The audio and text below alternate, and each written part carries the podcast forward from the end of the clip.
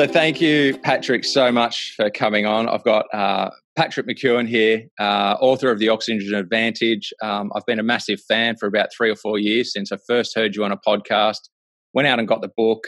And since then, I've been reminded of you daily because there's practices from the book I've incorporated into my life daily. You know, I tape my mouth closed every night for the last few mm-hmm. years when I sleep. Um, I breathe through my nose when I exercise, and I exhale out the air in my lungs when I go underwater. When I want to see, you know, how long I can sort of hold my breath in a safe way. I mm-hmm. certainly only mm-hmm. only until that urge. Um, sure. So yeah, so but it's it's a it's oxygen advantage is the name of the book, but it's much more of a story about carbon dioxide, which is mm. something that is so basic in its principles. Um, and this is what changed my world when I when I first heard about it all from you. Um, could you explain carbon dioxide, its role with oxygen, and and maybe the Bohr effect as well? Sure. Yeah. I think people make a mistake in the belief that if you breathe hard, you get more oxygen delivered throughout the body. You know, there's often that thing put out there. You're stressed, take a deep breath, take a big breath, you know. And we have to bear in mind that when oxygen transfers from the lungs into the blood, 98% is carried by hemoglobin molecules and hemoglobin is a protein in the red blood cell. But hemoglobin releases oxygen in the presence of carbon dioxide.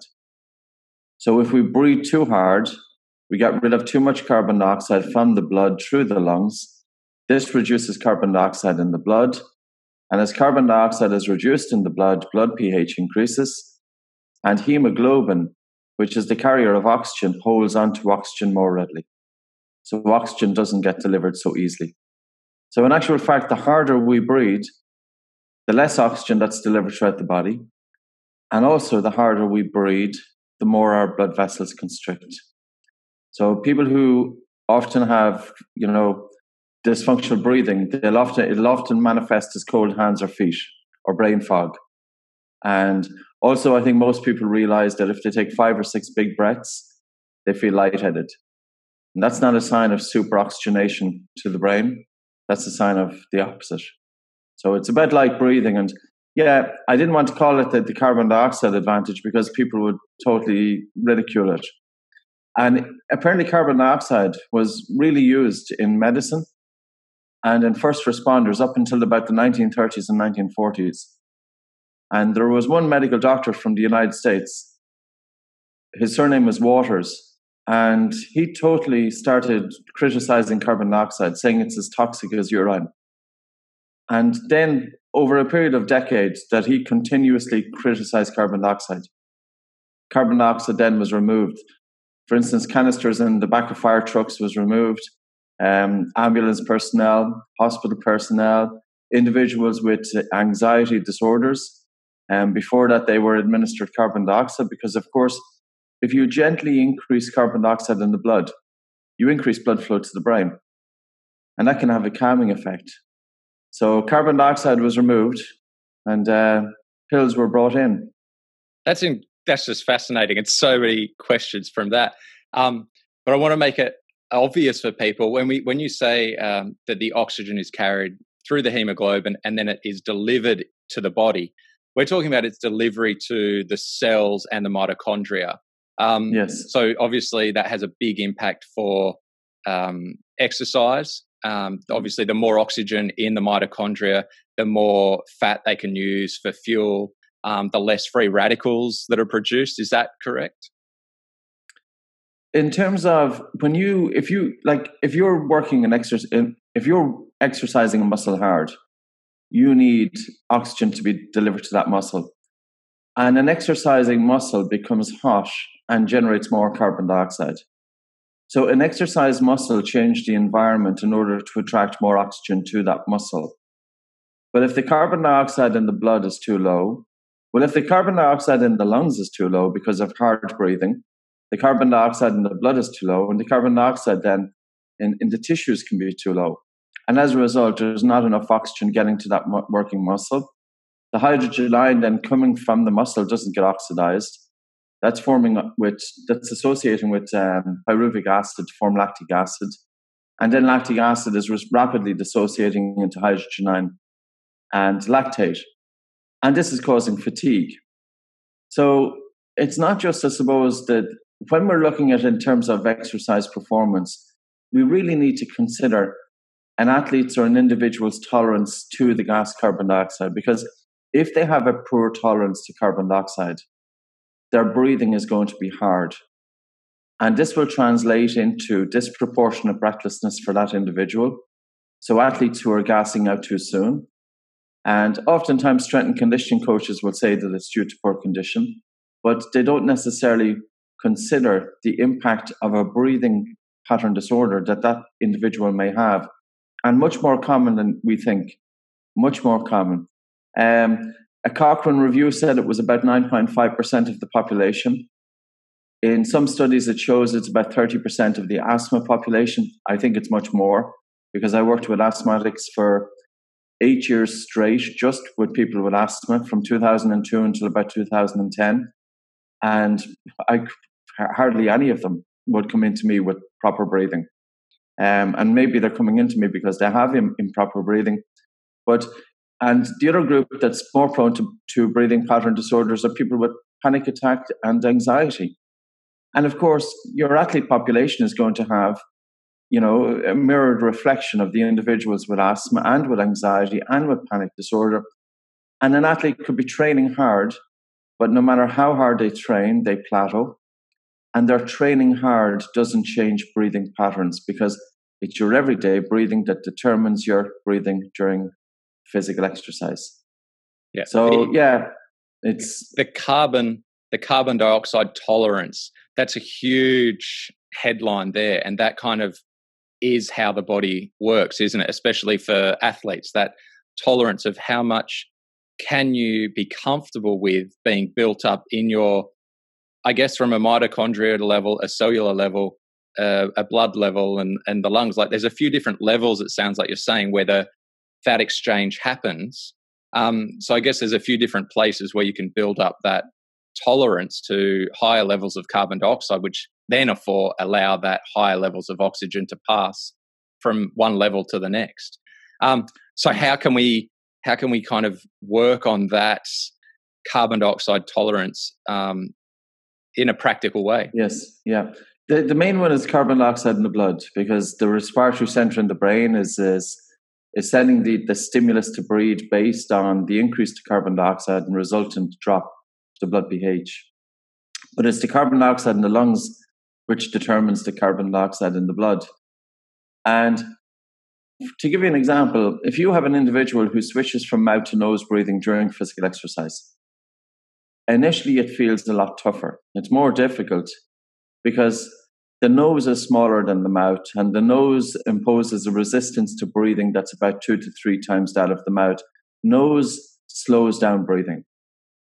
Now, when you do physical exercise with your mouth closed, carbon dioxide can't leave the blood as quickly through the lungs. So, carbon dioxide increases in the blood, and carbon dioxide is the primary stimulus to breathe. So, as carbon dioxide increases in the, in the blood, you feel a stronger air hunger.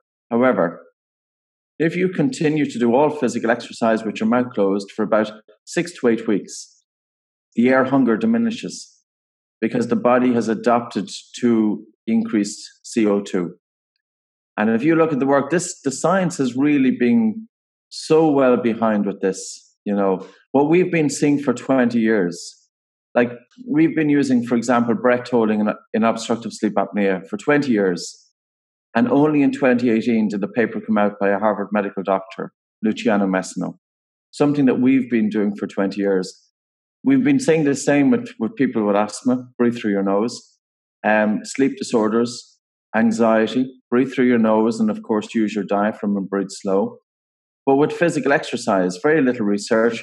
There was an Australian paper by a guy called Morton back in 1995 and there was a trickle of papers here and there, maybe three, four papers, five papers, very few. One back in 1991 by Dr. John Douillard. But George Dallam is a professor from one of the universities in the United States, and he has an interest in nasal breathing during sports. And he's a triathlete, and he's also a very well known triathlete coach. So he's a coach of Olympic athletes. He changed to nasal breathing during physical exercise about six years ago. And in the last few years, he's been putting out papers looking at the impact of what happens when you breathe through your nose during physical exercise. In one paper that was published back in 2018, he got a group of 10 recreational athletes. He said to them, I need you to do all of your physical exercise with your mouth closed for the next six months. And then we will measure, we will test. We will test the difference between nasal and mouth breathing after the body has adapted to it. There's no point in just getting a bunch of athletes who have been mouth breathing all their life during physical exercise and saying to them, Now, guys, today we're going to have you breathe through your nose and I'm, I'm going to see how you get on.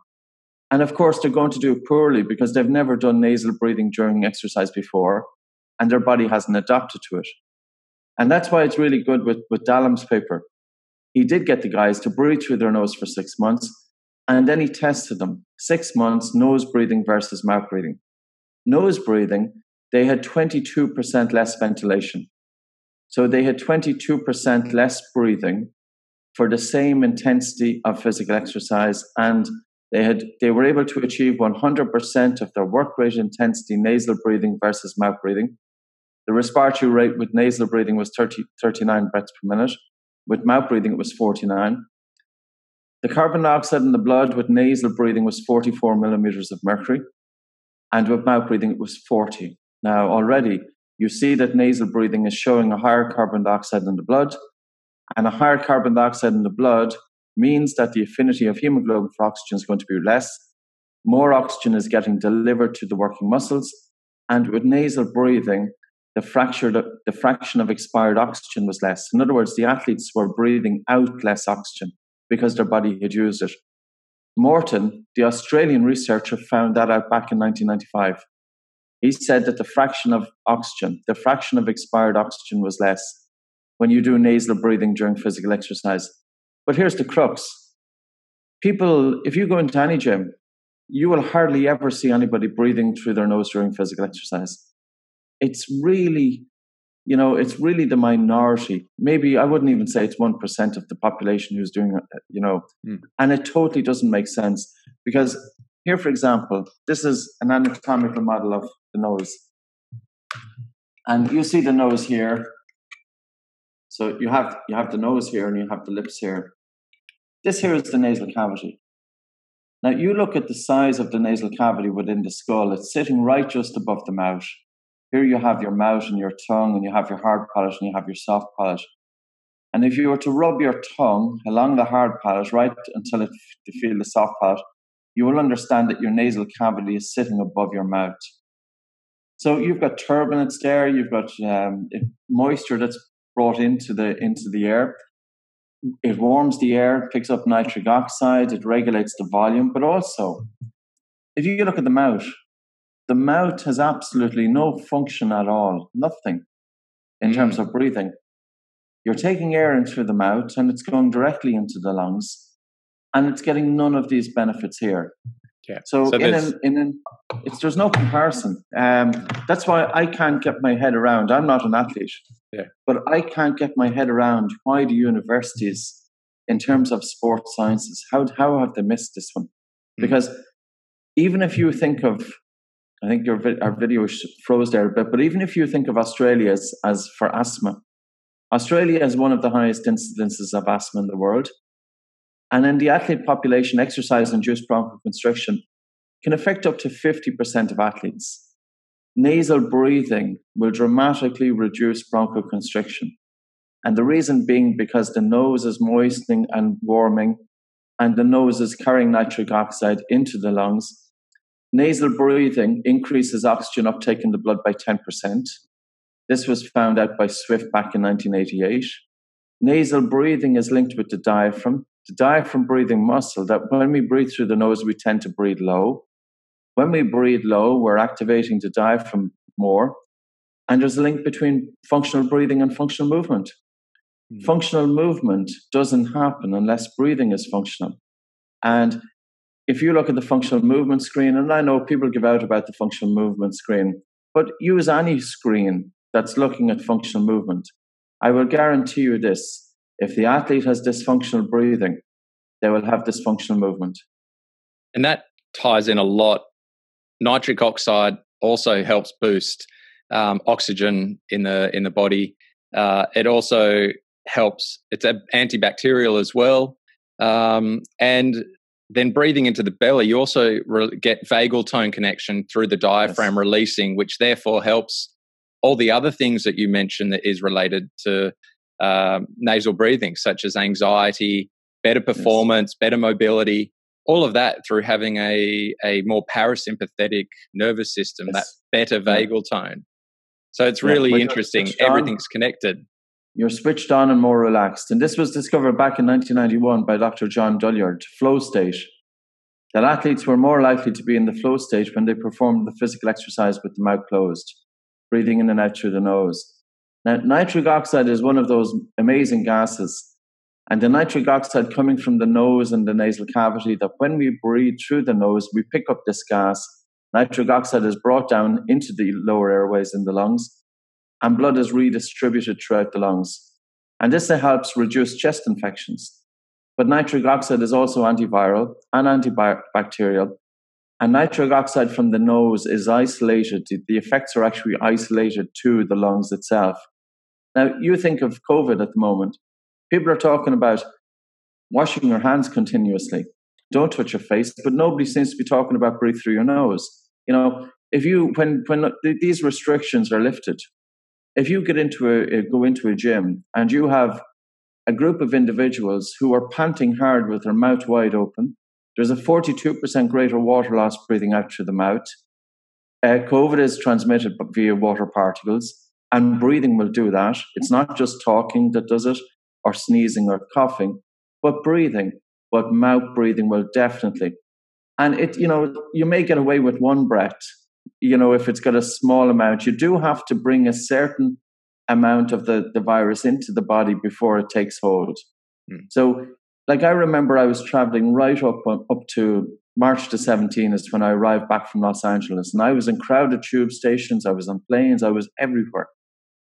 And um, I did two things when I was in, in group of individuals. One is I breathed hardly any air, and the other is I breathe it through my nose. Hmm. And I don't understand why nobody's talking about this. And James Nestor has a new book out, and in that he talks about tuberculosis when it was spread back in the 1920s and 30s. The individuals who were more susceptible to TB were mouth breathers. Now, doctors will argue this, and I've seen people argue against me and saying that the nose, the nose is not going to stop COVID. I'm not saying that the nose is stopping COVID, but I'm saying is whatever chance that we have of defending the body, the first line of defense. Mm. I understand that the body has its own immune system, but let's look at breathing. Let's look at taking less and protecting the lungs, and the nose does that. So coming back to physical exercise, less trauma to the airways, less dehydration with mouth closed.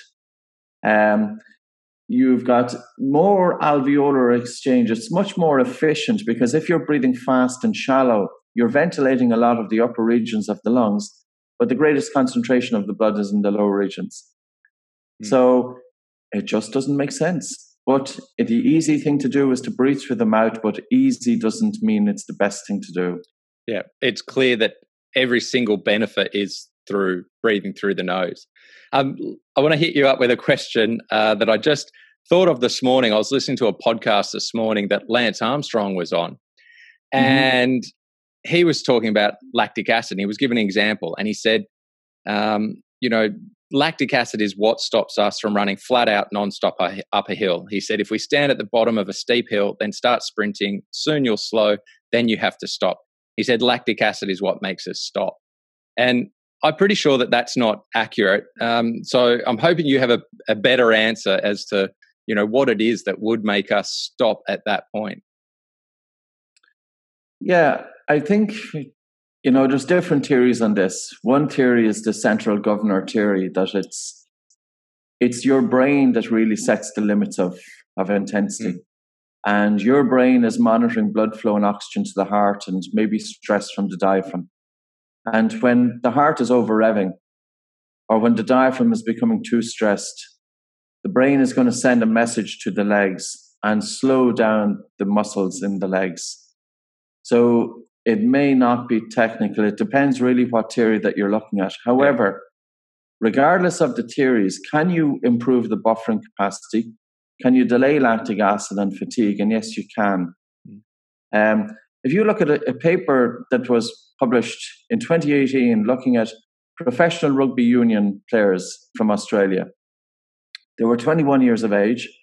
They were in their peak competitive season. They divided 21 players into two groups. One group was doing repeated sprints with breath holding, which we do. And they were doing the breath holds exactly as we do it.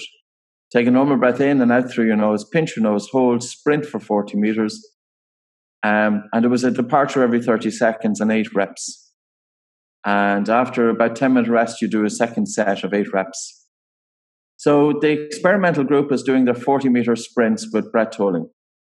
And the control group was doing anaerobic exercises, high intensity interval training, sprinting, and also cycling at a high intensity.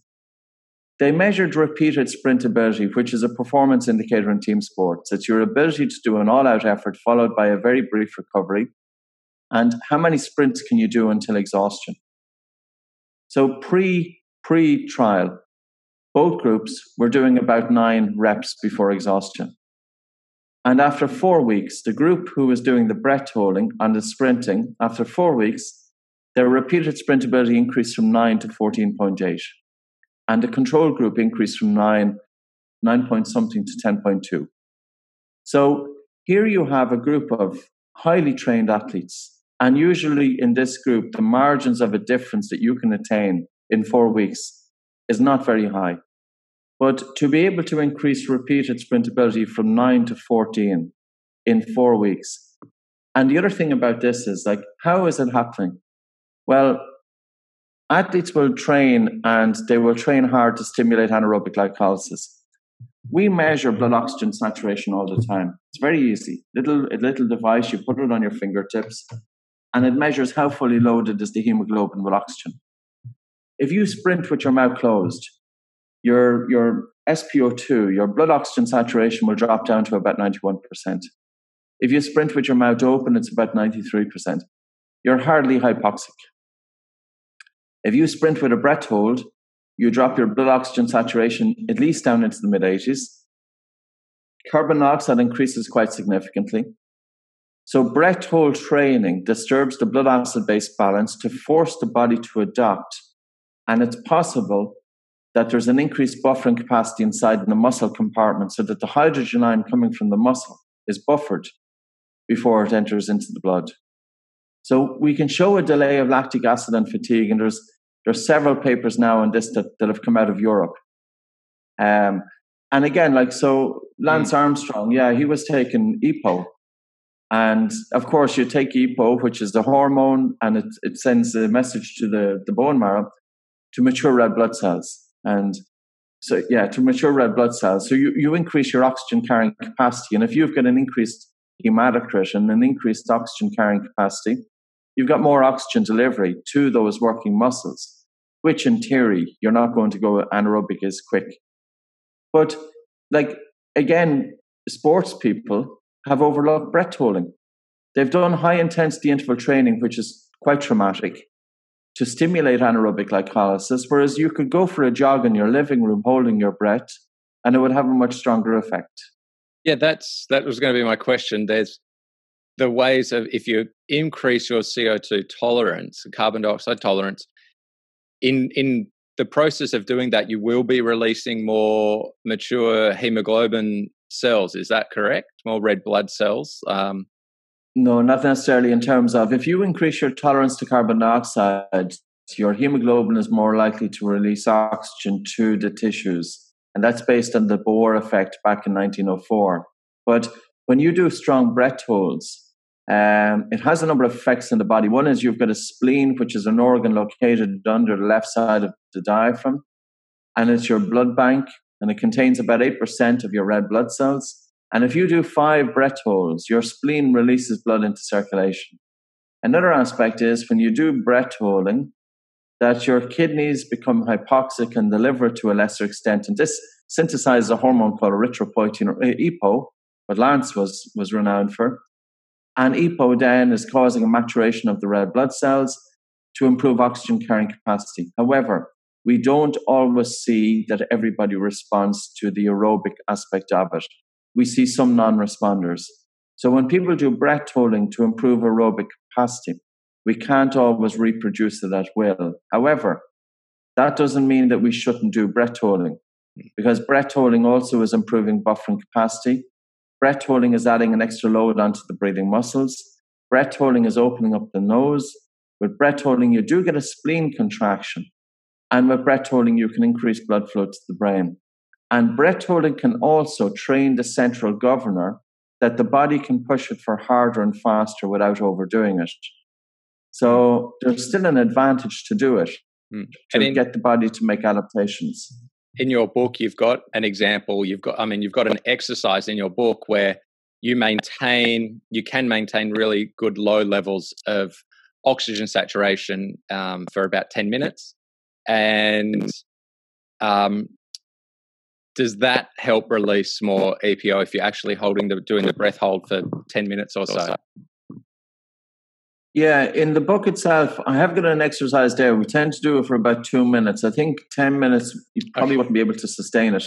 I've um, tried. have you? Uh, but we typically do it for about two minutes. And if you have a prolonged, if you have a longer duration of hypoxia, it does increase more EPO.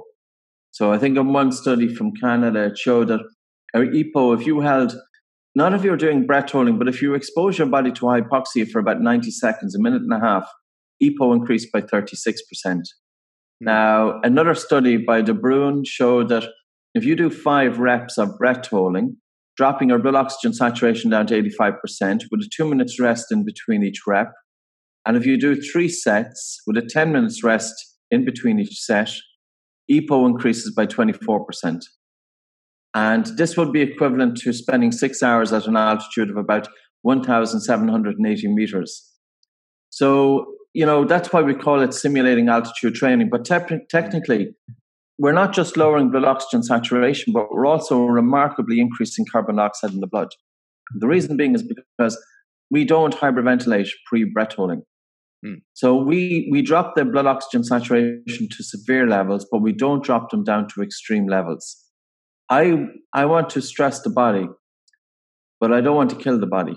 I want to stress it, but I want to keep it within limits. And, you know, working in, with individuals, and I mean thousands of individuals, mm. Most of them were unhealthy people from 2002. So I'll always approach breathing exercise with an air of caution. And I will say that if anybody is pregnant, never do breath holding. Never do any breathing exercise that's stressful to you. If you've got high blood pressure, cardiovascular issues, kidney disease, any serious medical conditions, don't hold your breath. Don't do strong, don't do breath holds to the point that you have a strong air hunger because it is a stress but in saying that, breath holding for a young, healthy individual is a great adjunct to training. Hmm. How can somebody, and I've got a personal interest here because my mum has autoimmune conditions and she's had a bit of an aversion to carbon dioxide for, for a long time, um, is not comfortable holding her breath at all. How can somebody like that with chronic fatigue type issues um, build up a bit of carbon dioxide tolerance and get more comfortable and get more oxygen where it needs to go? I have to do it very gently over a period of time. So if you look at the book, there's one exercise it's called the breathing recovery exercise, and that's holding your breath for five seconds, breathing for 10, hold for five, breathing for 10. That's the first exercise that your mother should start on because yep. it's a very gentle breath hold. And then from that, after about, I would have her do that about five minutes per hour, six, seven times a day. Okay. So 35 minutes a day, five minutes per hour, six hours. Okay. So after that, then do that for a couple of days and maybe three days or four days. And then seeing how she's going with it. Hmm. Then have her do slow, reduced, gentle breathing 30 seconds on, 30 seconds off, 30 seconds on, 30 seconds off. Gently acclimatizing or conditioning the body to tolerate more carbon dioxide. So when you say I the gentle, the gentle breathing, that is where you breathe very lightly, as little yes. as possible for 30 seconds. Yeah. Yes, to get an air hunger, that you're yeah. slowing down the speed of air coming in and out of your nose to allow carbon dioxide to increase in the blood so that you feel air hunger for 30 seconds. Yeah. From that, I'd have her do that for about four or five days. It's not, I can't exactly say four days, five days, could be mm. six days. It's really about how does the person, how, do, how are they getting on with it. Mm. Then from that, I'd have her standing up and assuming that it's chronic fatigue and it's fibromyalgia and it's autoimmune, but yeah. other than that, her heart and all is good, I'd have her take a normal breath in and out through her nose, pinch her nose, and walk 10 paces holding the breath. And I would have her do about four or five repetitions of that, three to four times daily. And that would be going on for about a week.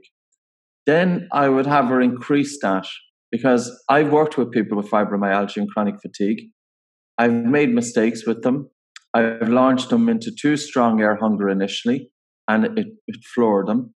So that's why we need to gently build it up. But I will say this with chronic fatigue and fibromyalgia, I think it's good to stress the body a little bit to get the body to make adaptations. Resilience is very low. Heart rate variability can be very low. Um, if they go for a walk, they have got increased lactic acid, is the theory there, mm. because of insufficient oxygen getting released to the working muscles. So there are a lot of lactic acid. And as a result, somebody with chronic fatigue syndrome goes for a walk for 20 minutes, they have to go back to bed for two hours, possibly. Yeah. So it's I've seen the best results for chronic fatigue when we had the people do breath holding to a strong air hunger. Yeah. But you have to gradually condition the body to that point. And I've seen really good results. Now, helping chronic fatigue doesn't happen overnight. Hmm. We're talking about three months to six months there. But yeah. this condition can go on for decades. So yeah. that's why three to six months is really worth giving it a go. Um, and there are some papers, not a whole lot of research showing a link between chronic hyperventilation and chronic fatigue.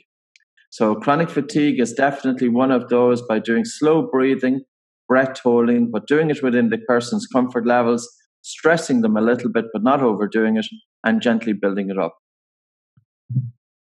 Yeah, and um, another another sort of question about health is that the um, short breaths cause cause that chronic low oxygen levels in the cells, um, and low oxygen at the cellular level adds to insulin resistance, um, which is a big part of type 2 diabetes. Um, high blood sugar also stiffens the blood up, so less oxygen again, even carried in the blood, let alone being allowed out of the blood. Um, so there's a lot of huge health implications for, I guess, chronic high blood sugar, chronic shortness of breath. Um, and then the flip side of that is, well, the best way for health would therefore be keep blood sugar stable, you become better at fat burning, and you get better at using oxygen in the fuel process as well. Have you explored much around those two far kind of ends of the spectrum? And, and, and I'm curious to hear about the fat uh, for aerobic capacity adaptation. I'm only starting to look at it in terms of type 1, type 2 diabetes. Um, the reason that I didn't want to go down the whole path of type 1, type 2 diabetes is because we had a hard enough time getting breathing exercises accepted for asthma. And if I was going to start making the claim that we could also use breathing exercise for other conditions, people would have said it was a magic bullet. So we couldn't even get breathing exercise accepted for asthma. With the medical people, we couldn't get people with asthma encouraged to breathe through the nose. So, you know, that's why I was very cautious and very conservative about what claims could we make. We have 20 clinical trials on asthma, and yet it, you know, there was no attention on it. Hmm. But coming back to um, my the book The Oxygen Advantage was is sold in the United States. And this guy called Nick Heath, H E A T H, he bought the book and he's a type 1 diabetes diabetic. He was diagnosed when he was 12 years of age and he was he's a scientist. He was he's a NASA trained PhD. So you know he's an intelligent guy, and he was using diet. He was using physical exercise and continuously monitoring his blood sugar levels, etc. But it was when he changed his breathing patterns that made the big impact. So he went down the path of doing the research, And he was looking at one researcher is Bernardi from Italy, an Italian cardiologist, that's slow breathing and possibly breath holding as being an excellent adjunct in, in helping people with type 1 and type 2 diabetes.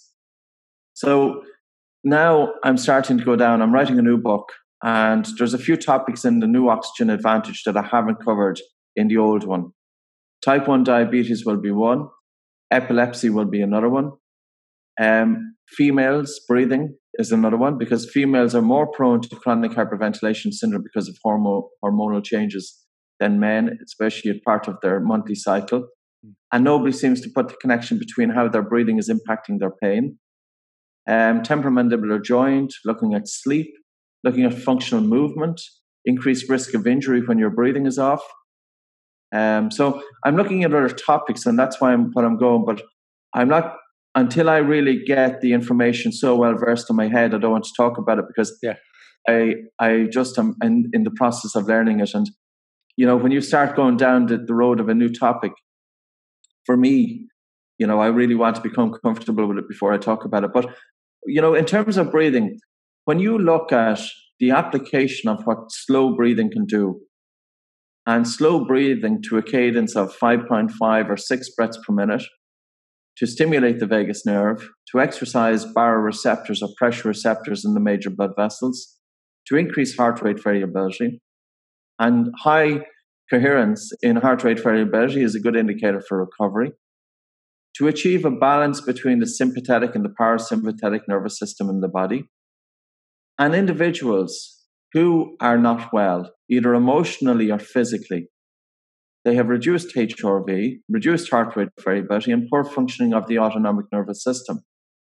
But you can influence this by slowing down your breathing to 5.5 and 6 breaths per minute. So we do now more coherent breathing. So I look at breathing from a biochemical point of view, from a biomechanical point of view, and also from a coherent point of view. And it would seem that these go hand in hand with the fuel being burnt. Um, you know, like glucose is a much more anaerobic state, much more anaerobic fuel to be burning. So whether it's you're eating the high carb diet or you're breathing very short and shallow, you get the same response in some ways, in some respects. Um, and the same could be said if you were having good low blood sugar stability and long slow breaths, you are going to be more aerobic all the time. But let's say if you were still having a very high sugar diet, the breath may help, I'm sure. But do you think that just that abundance of fuel and inability to burn fat would still prevent a little bit of that those benefits of increased oxygen through to the cells?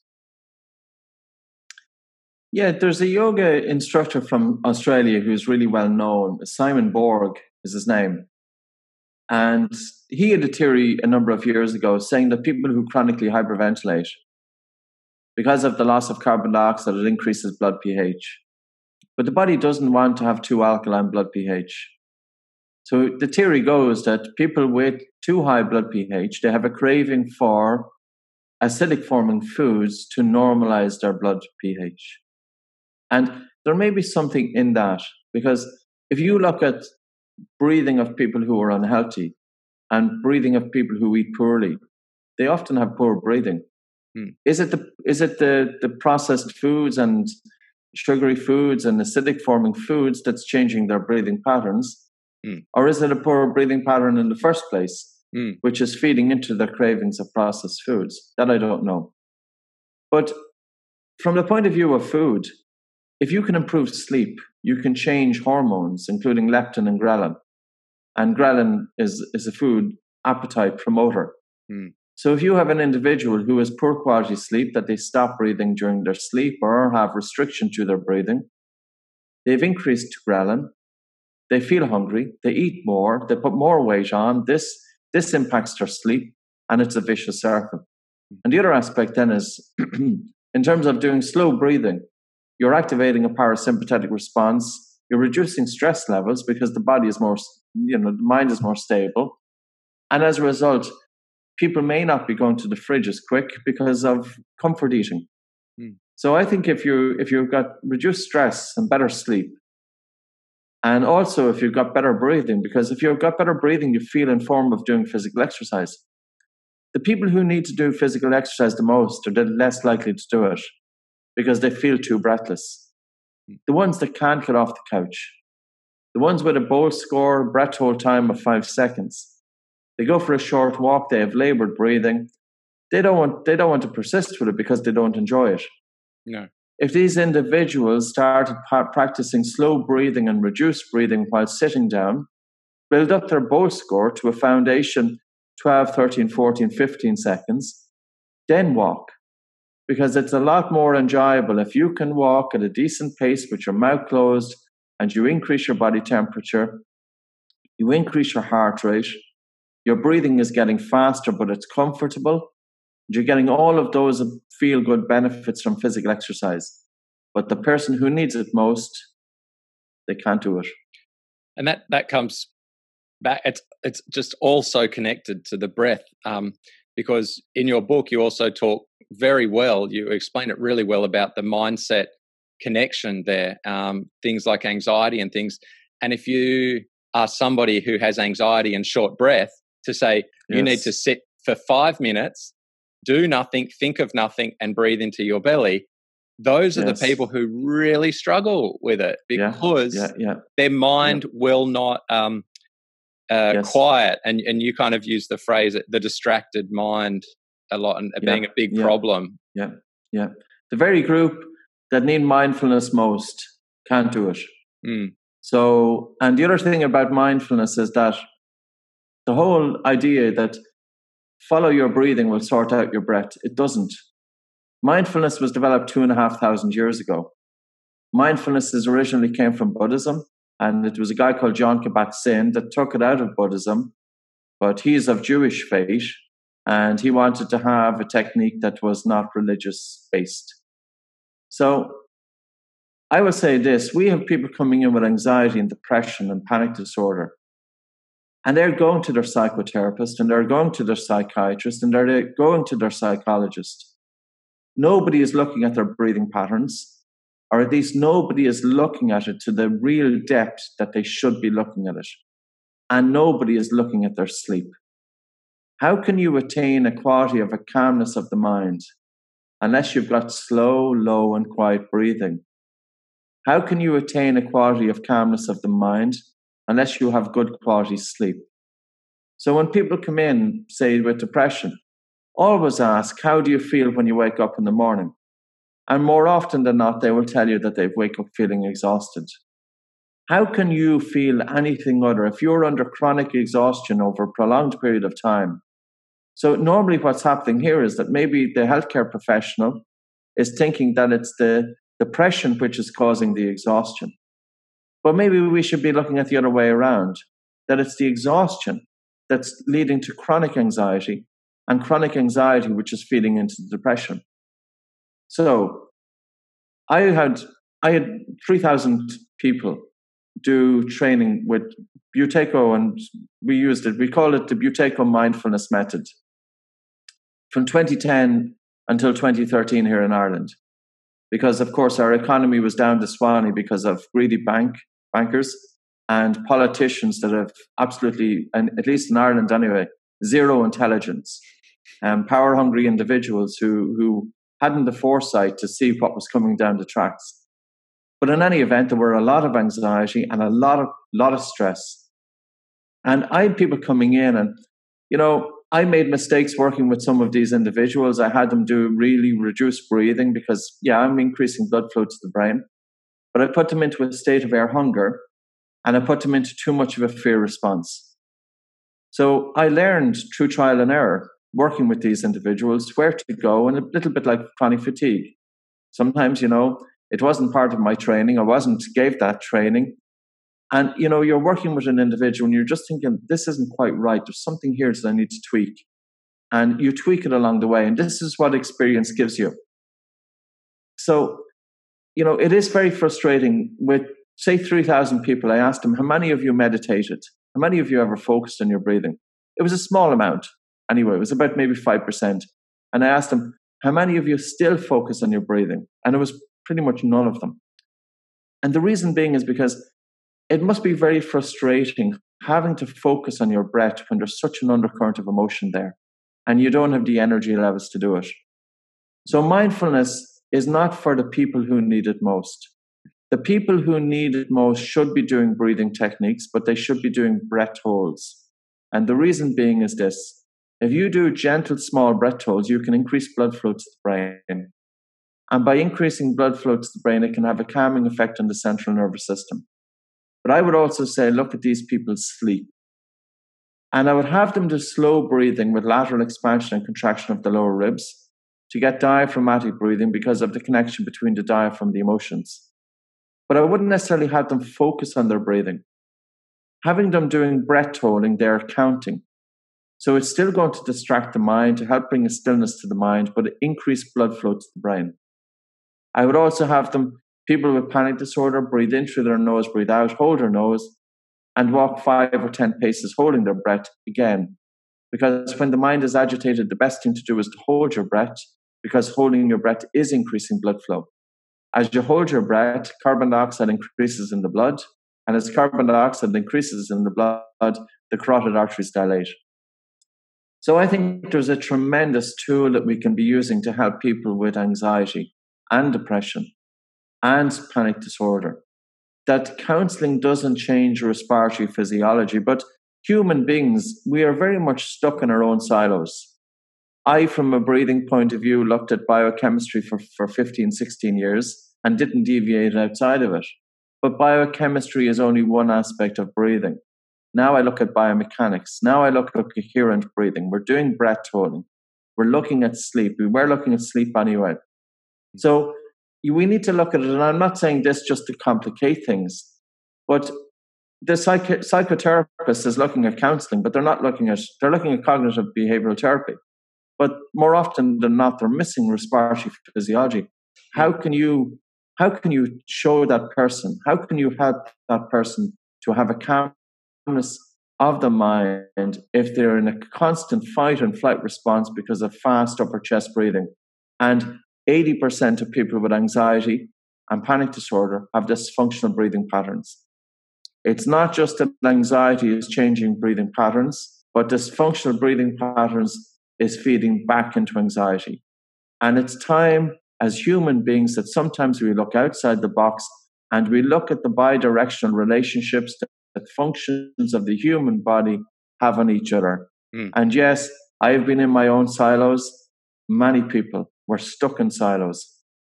Yeah, I often explain health as kind of either in a positive cycle where one negative thing's affecting another negative thing and then you get back to the start again in that circle or or you're doing everything right and that positive thing affects the next positive thing so i always look at it as you're either in a positive cycle or a negative cycle um, very rarely are you totally going nowhere um, we're always going somewhere sure um, so that that basic level um, premise of that it is the higher levels of carbon dioxide that give us that hunger for air. Um, and uh, if we were yes. just doing a breath hold, which let's say we did only walk 10 paces, felt quite a strong breath hold, our oxygen levels would barely have dropped in, you know, 10 seconds, right. would they? But that higher carbon dioxide level, yeah, would, would, um, and doing that repeatedly though, would that be like quite a good benefit for anybody, as you said, because that would just, if you can hold your breath till the hunger and then take in a few good breaths, just yeah. regular breaths, you're going to really boost oxygen through to the cells, the brain, and everywhere. Yeah. Like it's, you know, if people if people feel a strong air hunger by holding their breath for 10 paces, they've got really strong sensitivity to carbon dioxide buildup. They have well, exercise let, intolerance. Let's say, however so, long it takes you to get that strong hunger, you are going to get that ben- elevated levels into the cells after just that one breath hold. Yes, it does. It increases blood flow. One breath hold will increase blood flow to the brain. And one breath hold will cause a right shift of the oxyhemoglobin dissociation curve. But typically, we do five breath holds. And uh, we, we want to do a breath holding to stress, but we want we don't want to overdo breath holds at the same time. Yeah, nice. Um, I wanted to also then clarify um, what's happening, the difference between um, when somebody is sprinting and that sprinting does trigger uh, a heavy heavy breathing, obviously because of the CO2 levels are higher. Um, but are the levels in the cells changing much at that point with the labored breathing though so it's like kind of the opposite so normally labored breathing would mean that you're low co2 but when you're exercising does labored breathing like when you are really going hard and yeah. it has to be labored uh, are you still getting i guess that's a relative amount of oxygen levels in, into the cells as well? Well it depends on you could argue if people have reduced co2 in the blood initially and if they go for a sprint they have reduced oxygen delivery to the working muscles. So yeah. they're going to run out of air they're going to be you know running without air. Um, but carbon if you go for a sprint your, your carbon dioxide carbon dioxide during the day, during rest, during sleep, it doesn't vary within about three millimeters of mercury pressure unless you're doing breath holding during sleep, you stop breathing.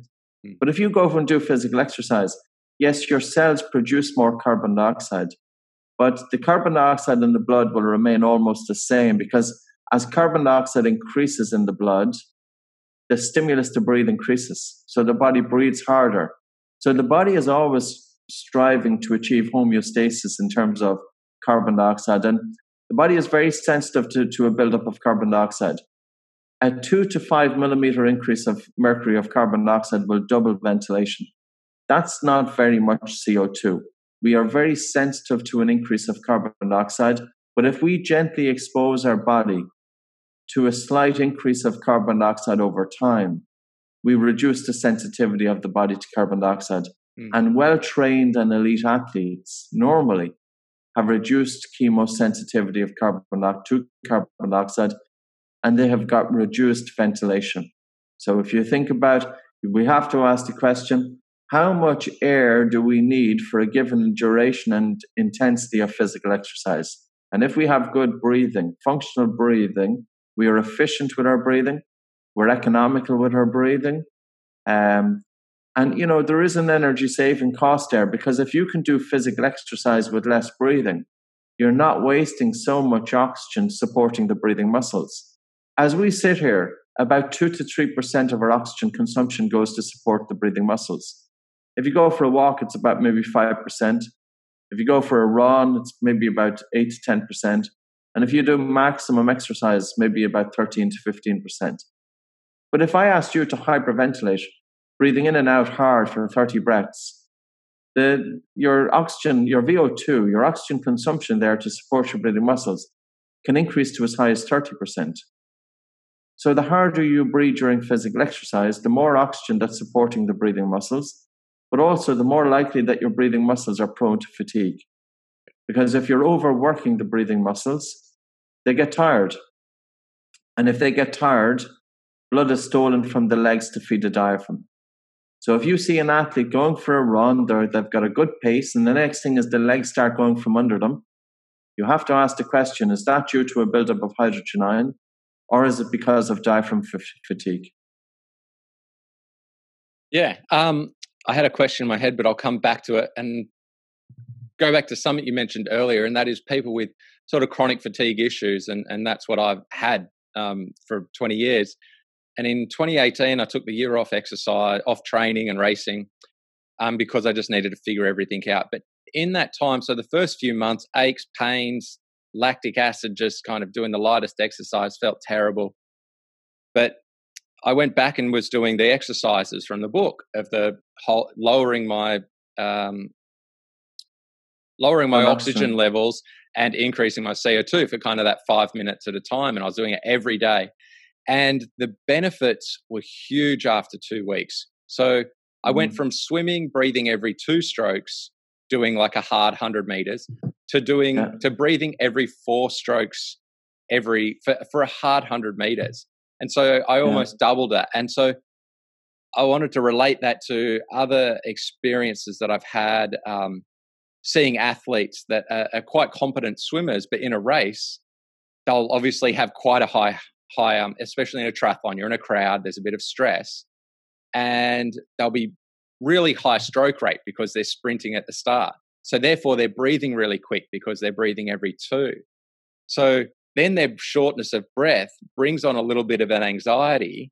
And then that anxiety builds so much that it shortens the breath even more. And I've seen experienced, very good swimmers, experienced athletes have panic attacks in the water because that, uh, and I put it down to that really quick stroke rate a little yeah. bit of an anxiety starts and then that yeah. just ignites the fire and it feeds into itself. Yes. Yeah yeah. It's for swimming it really makes makes sense to have efficient breathing going across a pool. And the reason being is because if you can if you can cover a pool with least least least amount of breaths you're not losing propulsion you know, if you were to go from one side of the pool to another on one breath, that would be most advantageous. Mm. Every time that you need to take a breath, you have to turn your head. You're losing propulsion. There's well, the 50, hydrodynamic drag. I think the Olympic meter 50, the 50 meter Olympic swimmers, uh, yeah, one breath. Yeah, it's it's amazing. 20, about 20 something seconds, yeah. flat out effort. Yeah. Yeah. Really interesting. And, but even if you have, say, endurance athletes, you know, in a in a long swim, it really mm. makes sense. You know, a few things about swimming. Swimming is a very good sport for helping to train the breathing muscles because there is a resistance to breathing because of the body is against the water.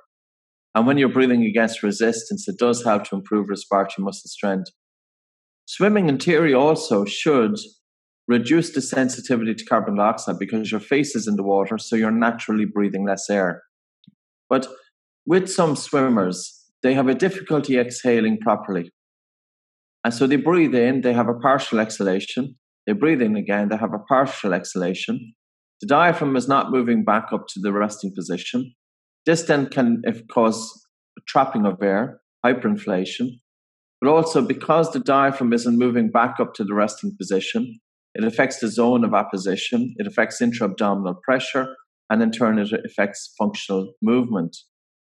So swimmers should be like it's like this, not just swimmers, but every athlete or any any person should be looking at their everyday breathing patterns. How do you breathe when you're sitting down watching TV? How do you breathe when you're lying in bed at night? Like nobody should wake up with a dry mouth in the morning. Hmm. One of the first things I went to secondary school and I used to be absolutely exhausted in class, falling asleep. And we kids are measured academically on their basis to achieve grades academically. Their intelligence, they're told you if you have good grades, you are an intelligent child. And if you have poor grades, well, you must be stupid. But nobody is looking at these kids sleep. And 25 to 50% of children are mouth breathing. Those children are going to be set back in terms of poor sleep. And I having dreadful quality sleep for decades, well, two and a half decades. And then I read a newspaper article about getting your mouth closed. And that night I wore a nasal dilator, a breathe right strip across my nose, and I taped up my mouth. Yeah, and the first morning I wasn't kind of still getting used to it. The second morning I woke up and I had an alertness that I had never experienced before in my lifetime. I couldn't ever remember waking up feeling alert. And it's crazy you know, it's it, this is just one of those things that breathing is not sexy. If you're a medical doctor, you're not going to do a clinical study on breathing because your peers are not going to appreciate it. You want to do a study on stem, stem cells. You want to do research on something which is really sexy. Breathing through the nose, what's that? Why would you bother doing research? And there is a little bit of that going on there. And that's why breathing hasn't got the attention. And I think it's a it's a big issue. And it's it is coming back to that, Pete.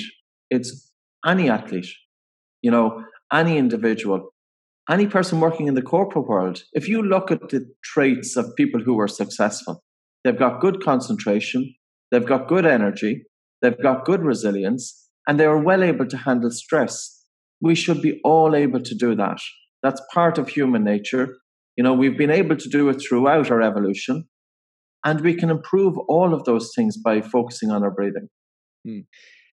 Oh, can you can you can I give you one more question? Yeah. Time. I want to just quickly, I guess, just talking, and this can be a short answer. Um, But if somebody is particularly unwell with with autoimmune, with chronic fatigue type issues, I mean, if they had a job that required them to talk all day, would that potentially be harming them even further? Because does talking lower carbon dioxide levels even more? Yes. Talking is very tiring mentally. Mm. Um, you think of anybody who is working for a living and they're talking all day long. And at the end of the day, is talking, many of these people will be exhausted depending on genetic predisposition. The rule of thumb with talking is never hear your breathing during talking. Now, you know, you could say, well, breathe through your nose during each sentence or between each sentence. It's not likely. You know, some people will do it. And there is a dentist from Australia, Simon Wong, and he will deliberately give a sentence and then he takes in a breath. And then he talks another sentence and then he's taking in a breath. But it's very difficult to really continue a cadence of speech and to do that, you know, because you're trying to you're trying to balance everything. So what I would say to people is if you talk a lot, get your mouth closed at night. And you know, I'm going to show you a new tape that we brought out. And I would say this as well for parents with kids. I brought out a tape because I want to try and get children breathing through the noses. And we couldn't tape their lips for obvious reasons if a child was to get sick. But at the same time, if we leave the children breathing through an open mouth during sleep, it has craniofacial problems, and it also is impacting their sleep. And children who are tired, they have 10 times the risk of learning difficulties academically they have a problem and they have also got an increased risk of special education needs by 40% if sleep disorder breathing isn't treated by the age of 8 so i brought out a tape called myotape and it's not to plug it because you could do it yourself with kinesio tape so here's myotape so you could get a roll of kinesio tape and that's what this is based on and you peel off it's it's in strips like that, so it comes like that. You see it? Yep, yep. A, a square with stretchable. A it's stretchable. Right. So the just the elasticity of it being around the outside of the lips. You stretch it when you stick it down, and then the elasticity pulls your lips yeah. back together. Yeah. Right. And yeah. No I'm, risk. Yep.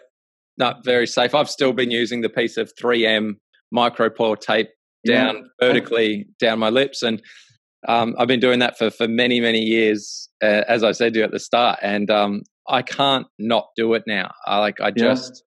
If I do yeah. a ca- once in a while, I actually lay down, fall asleep before I've put it on, and um, you know, I just wake up and just through the night, I'll wake up, or I'll wake up and there's drool and things everywhere, and I just don't don't enjoy it. I don't feel as good and refreshed as when I tape it tape my mouth yeah. closed. Yeah. I've had yeah. the no, oximeter.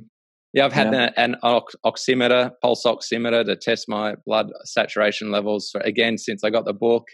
Um, that's been invaluable for those breathing exercises for that feedback. Because um, mm-hmm. a lot of the exercises are hard to do without that feedback.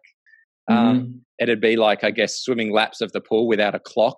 You don't actually know yeah, if you're getting better or or if what you're changing and feels is working or not. Um, so that's been unreal. Um, the the breathing exercises again, like when I had really bad chronic fatigue for that period in 2018, did the exercises, and then I could go riding, and actually, I wasn't getting lactic as soon as I as I had mm-hmm. been, because that's mm-hmm. exactly what you mentioned is that people with chronic fatigue will have feel lactic when their heart rate is still very low because mm-hmm. the oxygen's not getting through. So it's it's amazing that relationship between inflammation and the inability for tolerance of carbon dioxide. Um, I guess it's a huge. I don't know part. if there's um, is there a link between inflammation and tolerance of carbon dioxide, or is there a link yeah. between fast breathing and poor vagal tone and reduced heart rate variability and inflammation? Mm. And most definitely there is. And if you have fast and upper chest breathing, that in turn can be also influencing your carbon dioxide. So I suppose indirectly, you know, that there could be some relationship there. But, but it could be. no, theory is theory. And what I will say is your experience is, is worth more. And here's another issue. Like I've had seven, eight thousand people. I don't know how many, a lot, six hundred a year was typically who was uh, I was working with. I've seen results consistently over eighteen years, consistently. And yet, how many people with chronic fatigue are out there and they're they're encouraged to nose breathe, to reduce their breathing, to do little breath holds. And most of this, I have a lot of this information free on the internet. The mm. children's program, I put the entire children's program free because I never wanted a kid to have nasal stuffiness, to have poor breathing, to be stressed, and those kids with asthma. So all of the exercises are up for free. And we've put a load of information out there. And this is this is within reach of people, but these this is where these podcasts are invaluable because you will reach out to a group of individuals they will put it into practice and it, the results speak for themselves. And i'm not saying that everybody is going to be cured or anything like that. It's nothing about that. Mm. but it's about applying something that has absolutely no side effects. If you're doing breath holds you know you know be, be safer you know be yeah be sensible about doing breath holds. You know, it's not about holding the breath until you pass out and you go blue. Mm. It's about doing breath holds if they suit you, if you're medically, you know, mm. fit and okay. It's like the example of a chronic fatigue syndrome. Yeah, do do strong breath holds today. You're going to be floored tomorrow. Mm. But in, instead, just gently build it up to suit you. Mm. And uh, you know, the proof of the pudding, and here's the science hasn't caught up with chronic fatigue syndrome. The science has caught up with diabetes type 1. Those papers are there, slow breathing. But the problem is they're all on PubMed, and the individuals walking around with type 1 diabetes don't even know they're there. They don't know what PubMed is. it's, it's true. Yeah. Yeah, it's um it's fascinating how connected it all is and and um I can't wait for the next book because I'm sure you're going to make a lot more connections um, you know, the mindfulness and anxiety from the first one, and all the exercises, everything that we've mentioned today, and lots more is in the oxygen advantage.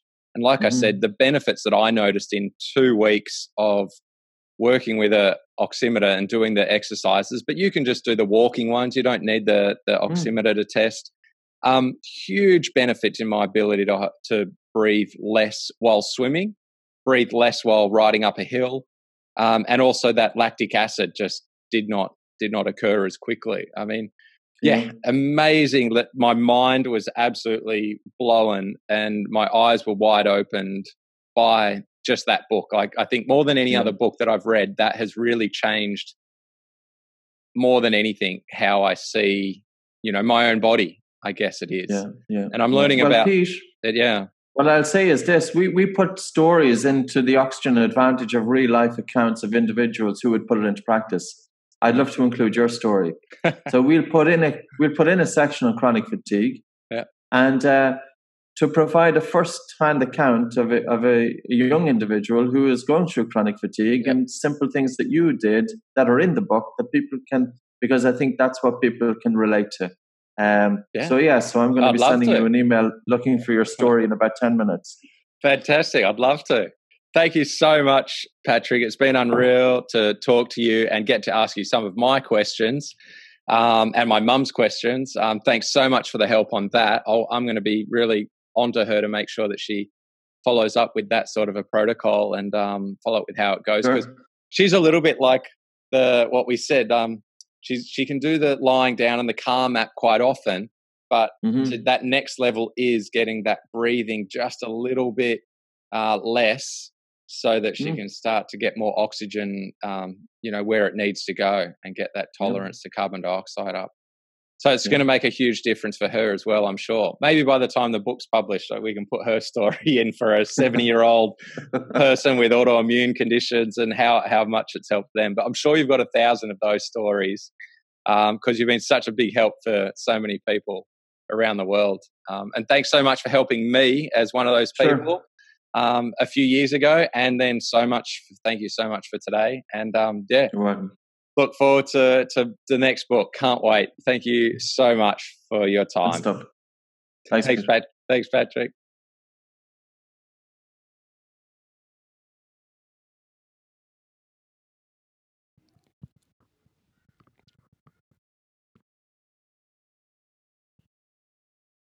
Well, I hope you enjoyed that as much as I did. I've listened to it a second time already, and maybe you will as well, because there was so much information in there. Thanks so much to Patrick McKeown. Check out the Oxygen Advantage. Really recommend it. Also, recommend getting yourself an oximeter if you do want to get into some of those practices. It really helps to have that feedback. You just put it on your finger and it will give you your pulse and your oxygen levels in your blood. It's really, really useful want to thank Modex for supporting our podcast and myself and Jamie with their pycnogenol supplement.